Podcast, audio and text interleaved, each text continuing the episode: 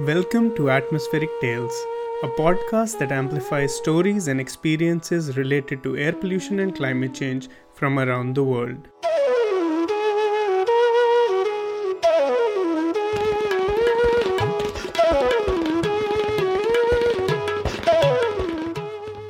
I'm your host Shahzad Gani, and welcome to another episode of Atmospheric Tales. Our guest today is a professor at the Geophysics Department in the University of Chile.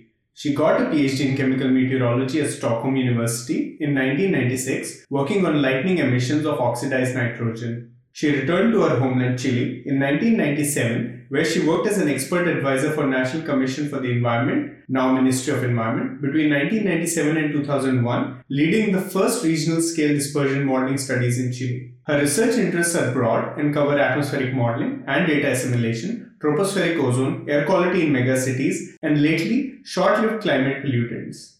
She was the first director at the Center for Climate and Resilience Research, a center of excellence intended to deepen our understanding of the climate system, its natural and anthropogenic changes, and its consequences on society. I am excited to welcome our guest, Professor Laura Gallardo. Our interviewer today is Dr. Samara Carbone, she holds a bachelor's in chemical engineering at Federal University of Santa Maria, Brazil, Master of Science in Meteorology at University of Sao Paulo, Brazil, PhD in Physics at University of Helsinki. Since 2016, Samara has been an associate professor at Agricultural Sciences Institute of the Federal University of Uberlandia in Brazil. She investigates physical and chemical properties of aerosols in urban and remote places. Welcome to the show, Laura and Samara. Thank you, Shahzad, and welcome, Laura, to our show. Thanks a lot for the invitation. So let's start talking about the climate risks in cities. So as you know, like more of the half world population live in urban areas and that's increasing quickly over the years. And cities, you know that they're responsible for more than almost 80% of the world's energy consumption and like 60% of CO2 that is emitted into atmosphere. So like urban centers, they are like these hotspots that of people and energy consumption. So Laura, could you tell us, the, describe What's your view on that, and how do you see the cities on, regarding all these issues? And what do you think that are the main climate risks that cities are facing now? Climate risks are diverse. It depends on location. At least the main risks to be faced depend on where you are. Typically, we have a combination of risks, which is particularly difficult to face. Say we have the problem of water provision we have the issue of air quality, typically in our cities, and also the provision of clean energy, as well as health problems or the propagation of some disease vectors or a lot of other components that are different from one city to the next. So the characterization that is made over large areas has to be adjusted when you're looking to each particular city. But the common thing is that you have risks that the presence of population in these cities is one of the elements, of course, that determine the vulnerability and therefore the exposure of people to the different menaces that come from climate and other associated threats. So it's always a complex issue that has to be faced by each city. But definitely, since the population of the world is urban already, most of it, one has to focus on the risks and exposure in these cities in this multi menace and multi risk approach. So, for example, if you bring it to focus a bit more in South America, and especially Chile, where I think it's part of your experience, right? So, what are the main risks in Chile and South America? Like, what are the main particularities concerning the urban centers in South America? I guess there's like this huge contrast between cities, but uh, what could you say? This region of the world, South America, is the most urbanized region of the world, probably. We have, uh, I think, according to the latest statistics, is like more than 80% of the population already lives in cities, typically cities of more than 100,000 or 300,000 people. Perhaps is Colombia and part of the tropical countries that still have a more significant fraction of rural population, but the rest of the cities of South America are enormously, and very early on, they were urbanized, so most of the people live there. Now, depending on where you are, the first distinction is perhaps between the east and the west coast of the continent.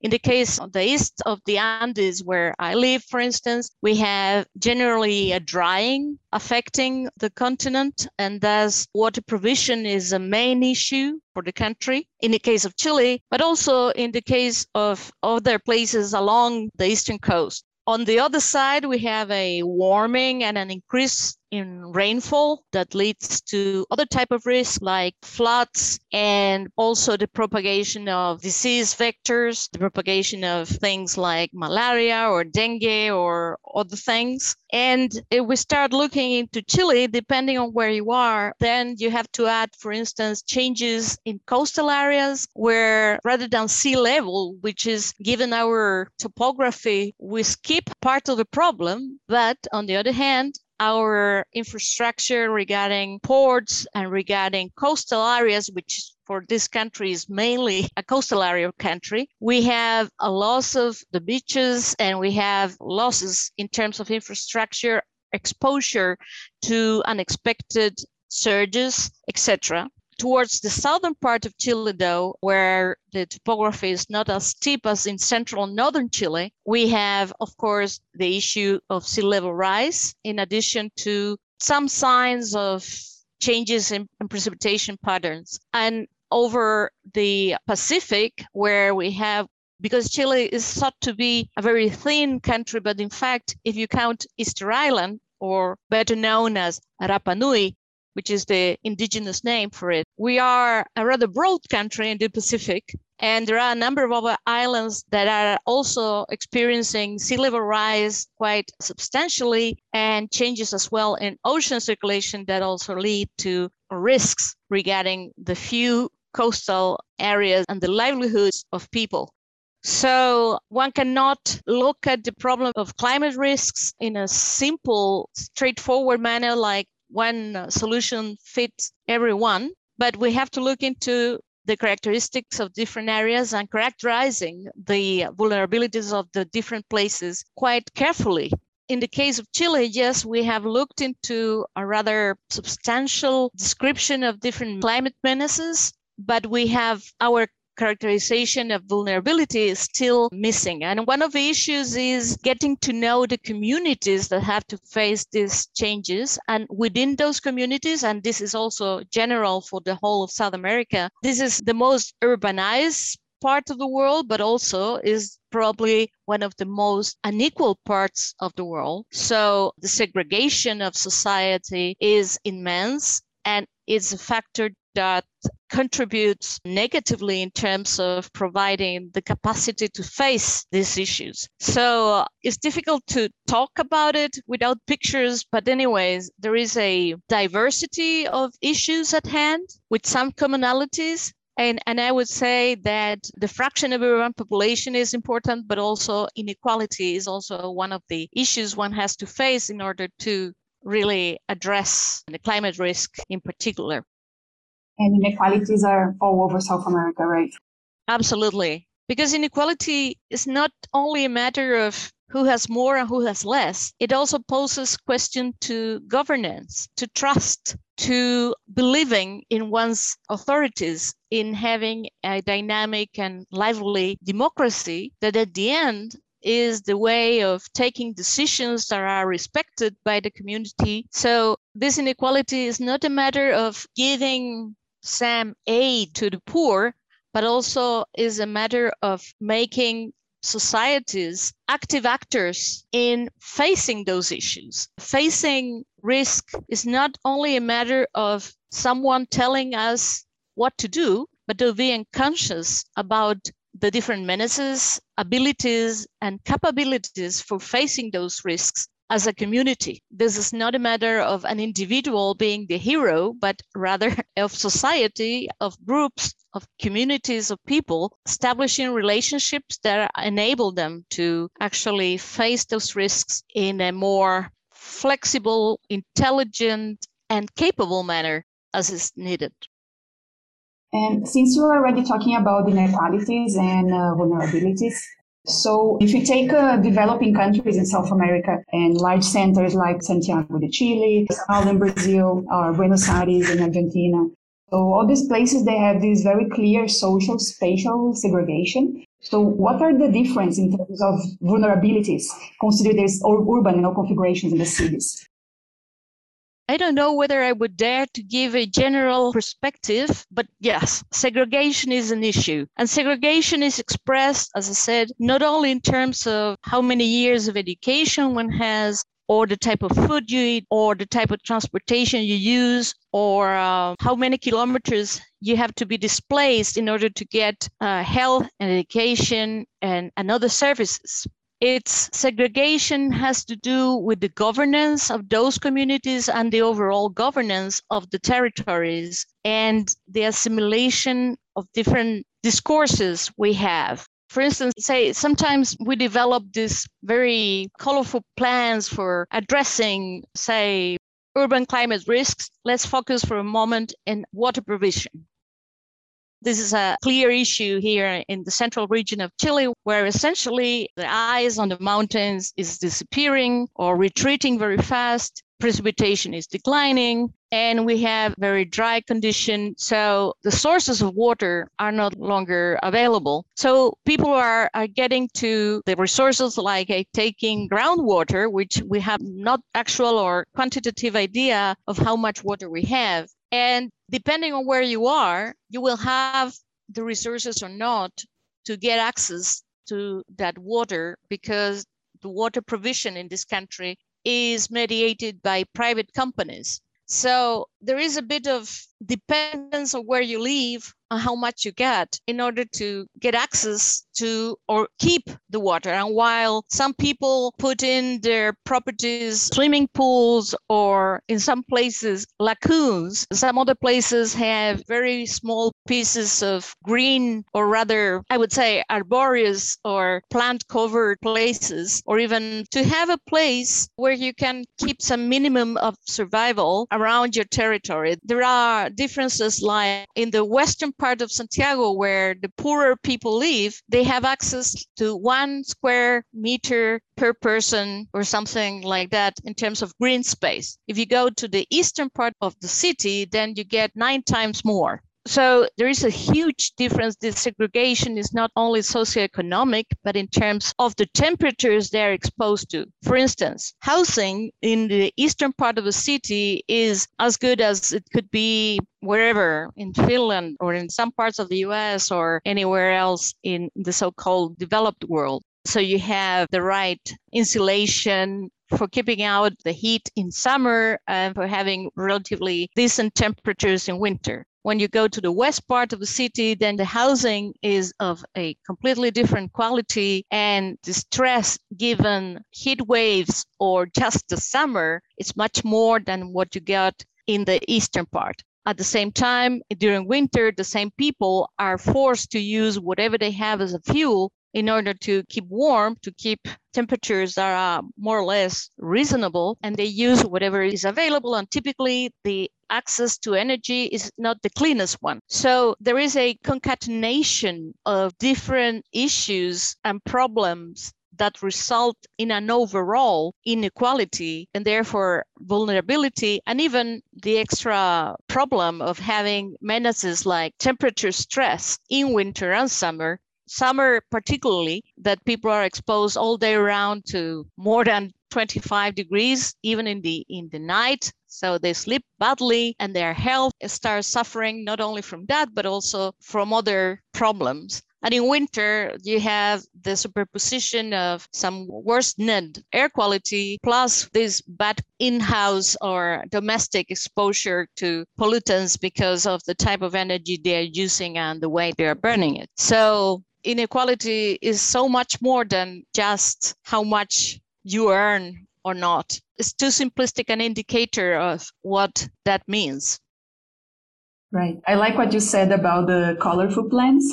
It's like when you, for example, here in central Brazil and southeast, we've been having all these drought problems and with water. So people are discussing about having shorter showers while there are still people who have access to water. So that's an example of colorful plan, maybe. Yeah, I guess my country is particularly centralized. So sometimes a bureaucrat, a very well intentioned bureaucrat, takes a decision of making an adaptation plan for the Patagonia. But that person probably has no idea what it is, the truth of living in Patagonia. To some extent, that makes you laugh. I remember the design of some of the metro stations apparently the design was made with paper people that were two dimensional. But when they put that in place and people were actually three dimensional, then people didn't fit into some of these stations. And that's the type of colorful planning that has less of the check of reality. And to make the reality check, you need the participation of people. And that's something that is missing Many of these plans are subject to some sort of revision by society, but in fact, the people who look into those plans are people that belong to the same groups, academics perhaps, but not the actual people experiencing every day, say, taking the subway or the bus or having to take a boat for going to the hospital in some places of the country which are remote and of difficult access or where you have storms and, and people cannot take the boat every day, etc., etc., etc. So, in fact, this local component of taking decisions and planning what to do and how to make it cannot be done top down you need some sort of bottom up approaches as well. And that requires a participation. But participation requires in turn of respect of providing the information in the proper language, because that's the other thing. We make these plans and we write in, in very old languages, and not everybody is able to follow that. In Peru, there is an interesting thing. When they provide these plans, I've heard that they have to answer the community or the society when they make comments, and they have to answer every comment, not as uh, well taken or something like that, but also saying, no, we didn't take this into account because, or we took this into account because, and they have to explain the decision making so that's something that is actually missing to a large extent. And in part of our discourse at the center is always saying yes but take into consideration the participation of people and the actual people not two-dimensional people that fit in the powerpoint of an architect so to speak. It has to be done with the community and tested within that community who are actually facing the problems so climate change is like there is a link with air quality, right? And we know that air quality is also an issue in South American countries. If we take uh, Chile, for example, in Santiago or other cities in there, uh, so what would be the um, some of the main critical air quality issues that are faced in there, and what is the most critical to address, and how far is public policy and citizen awareness in these issues? Let's start with something positive. Between the 2000 and present, PM10 in the city of Santiago has been reduced by more than 50%. And that despite the fact that the city has kept growing in terms of population, extension, etc., etc. So that speaks well in terms of the measures that have been taken. And that's very positive. I mean, there's been an action, there's been the political will, and there's been the technological changes that have changed completely the type of cars and vehicles we have and the type of fuel we use in different industrial processes, etc., etc. Very well done. However, and I'm a teacher at a faculty of engineering. I'm a geophysicist working in a faculty of engineering. So what I say, I have nothing against engineers. I'm married to one, so I have nothing against.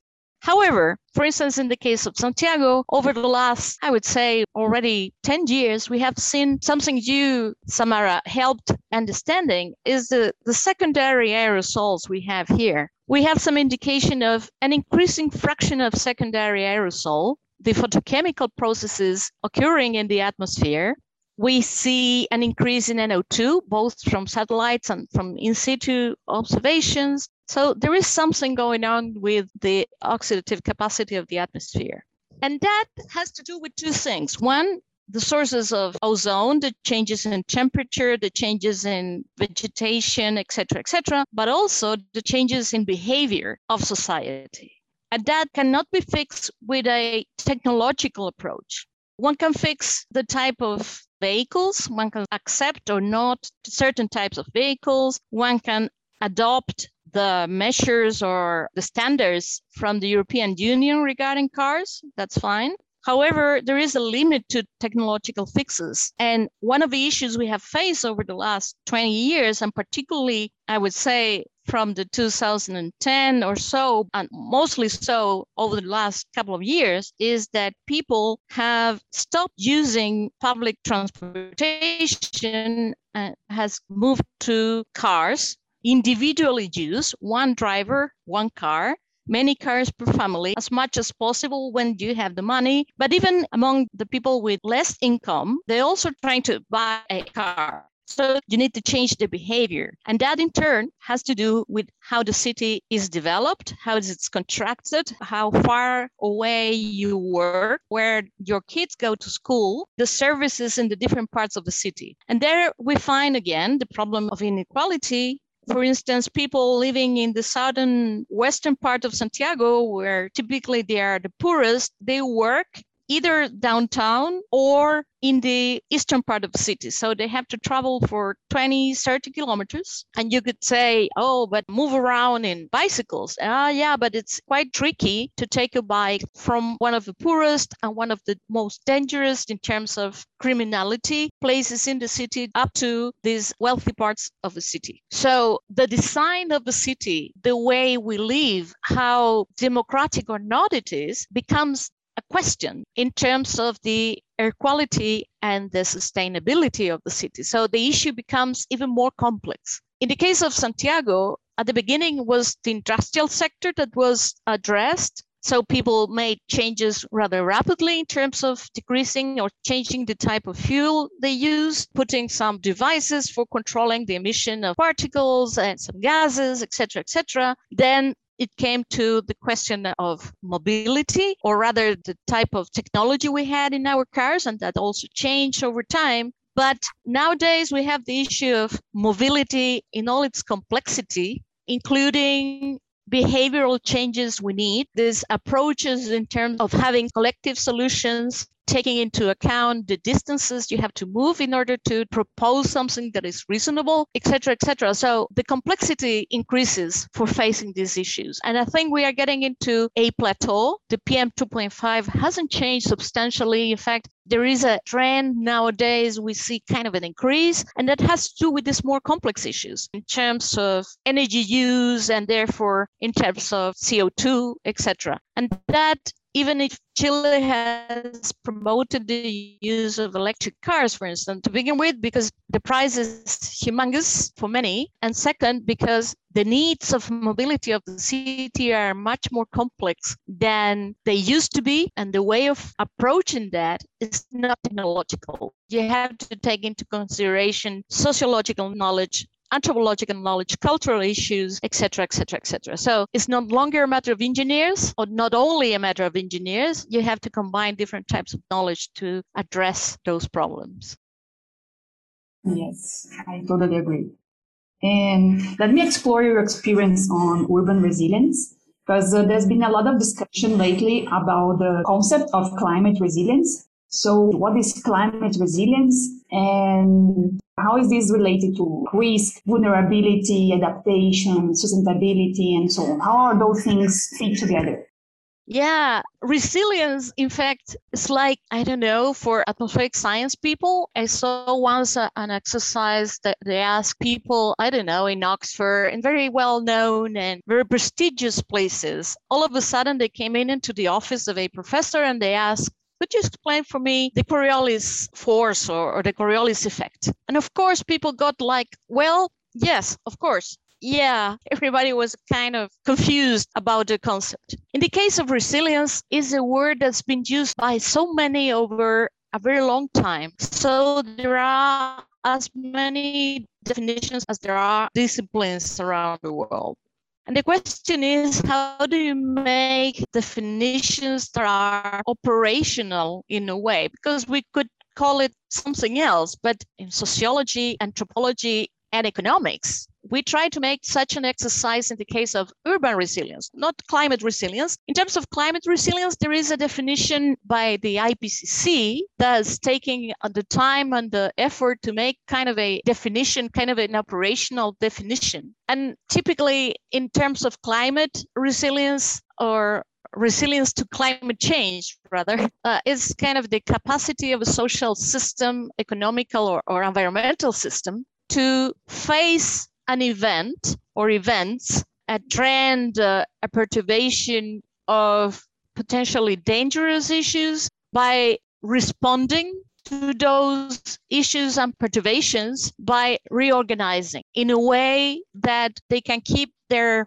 identity, their functionality, structure. Identity perhaps is something that says a lot. I imagine that like a mouse, there is a threat, say climate is a cat that could attack this mouse. And resilience is the ability of the mouse to adapt to that change learn how to face it. So, for instance, and imagine it taking some gloves like boxer, taking some defense for the face and the head, so not to get too bad a shape after being attacked by the cat.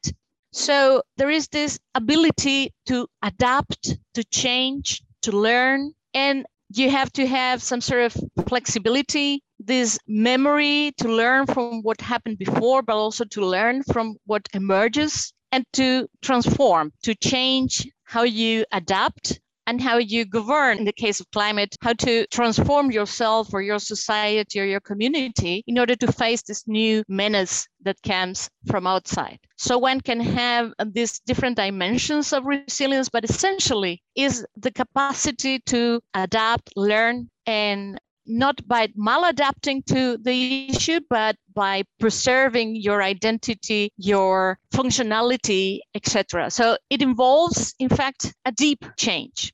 And that takes bits coming from material science or engineering in the early, I don't know, in the early 20s of the last 100 years, but also from psychology and definitely from ecology. But rather than fixing too much in one definition, one has to adopt a definition for operationalizing your actions and trying to understand what you're going through in terms of adapting and learning and coping with a given menace.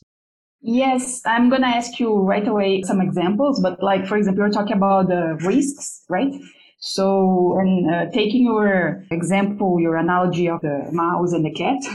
so, how do the mouse run away from the cat? How to hide? And do you have some practical examples, like in cities that have been managing these uh, adverse climate effects?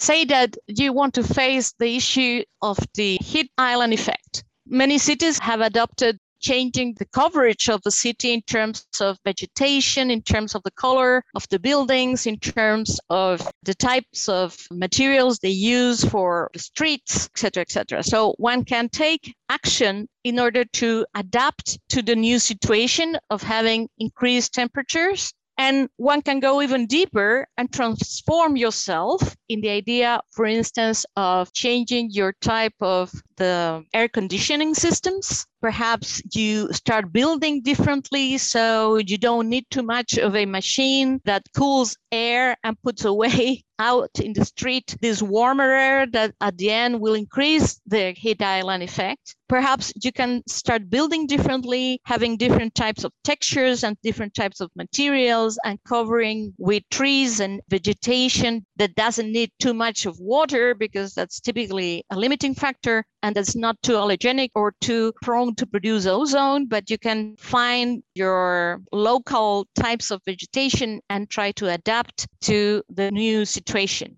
So that's the way of this little mouse trying to adapt to the menace, in this case of heat island effect.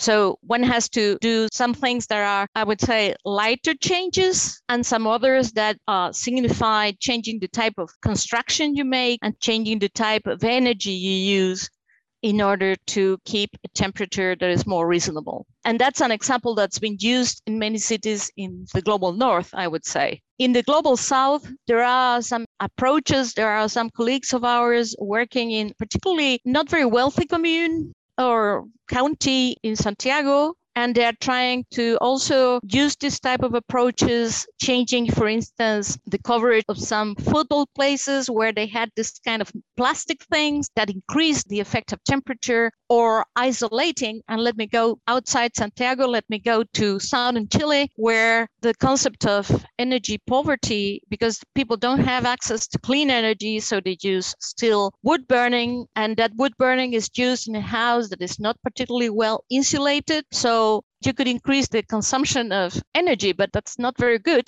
So what people did at the end was trying to refit housings and putting more insulation into the system. So the use of energy was less. And therefore the comfort was better and the emissions of particles was less. So that's another adaptation you can take in that case regarding air quality, but also the emissions not only of particles, but also within particles of black carbon, for instance.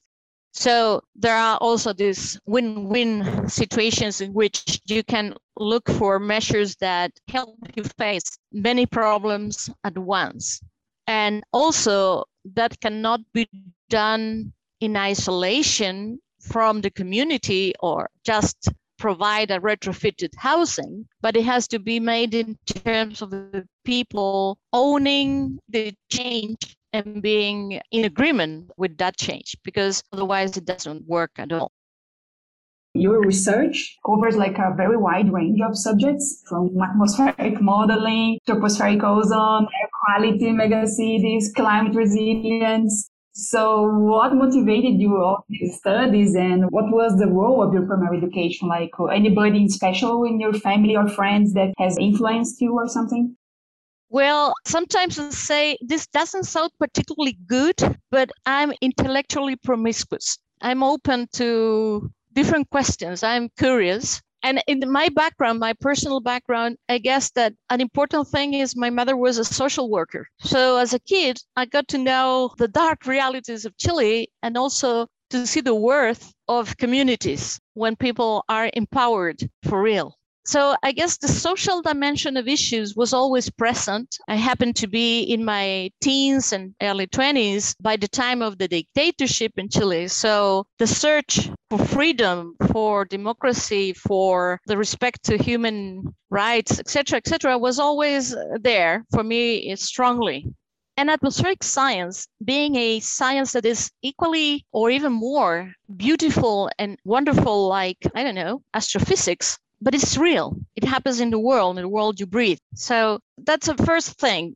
Then I studied physics, and I think that physicists they tend to be, as they are exposed early on to difficult questions with difficult tools, they take this attitude of I'm able to face anything. And you're looking for the beauty of things, and at the same time you are looking for the complexity. It doesn't makes you scared if you want.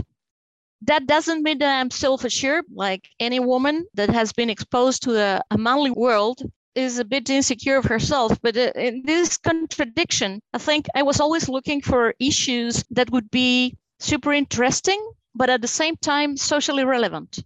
And I think that explains part of my promiscuity in terms of tools and questions. So, first, Modeling was the first tool I learned to use as a researcher, as a young researcher. And modeling fits me well because it's this training I had as a student in physics, trying to figure out how things function. And that part of inverse modeling was the question of significance and error. And I had the chance to work for a, another center of excellence in mathematics. So I put that in proper terms and we arrive at this inverse problems. And then cities, of course, because cities are a main issue in this part of the world. And then climate, because is the overall impact of humans on earth and i had that learning early on during my time in stockholm i had the chance to collaborate to know to get to know all these big names paul crutzen bert bolin and henning rodhe etc I think I had this systems view, but also this idea of, of trying to making science a tool for change. And I like to learn things. That would be a better summary, perhaps. It hasn't been the most efficient manner of developing a career, but it's been amazing in terms of the things I've been able to learn, to collaborate, people that I have collaborated with. So I feel happy. Maybe my record of publications should be much longer than it is, but I don't know whether that's the point, actually. And and I don't repent, not at all. It's like the French song, Je ne regrette rien. Nice to hear. So thank you very much, Laura. And I'd like to also thank Shahzad and Milena for this. Thank you to you for giving me the opportunity to talk and talk so freely and to be interviewed by one of the rising stars of South America for the next 20, 30, 40 years, perhaps. You have done an excellent work and you are in the younger generation in this part of the world. And I foresee many more questions to come. So thank you to you and Shahzad, and we can keep working around the world. Thank you. With that, I would like to thank our guest, Professor Laura Gallardo, and our interviewer, Dr. Samara Carbone, for joining us on this episode of Atmospheric Tales. Thanks to all our listeners for tuning in. Make sure to subscribe and share.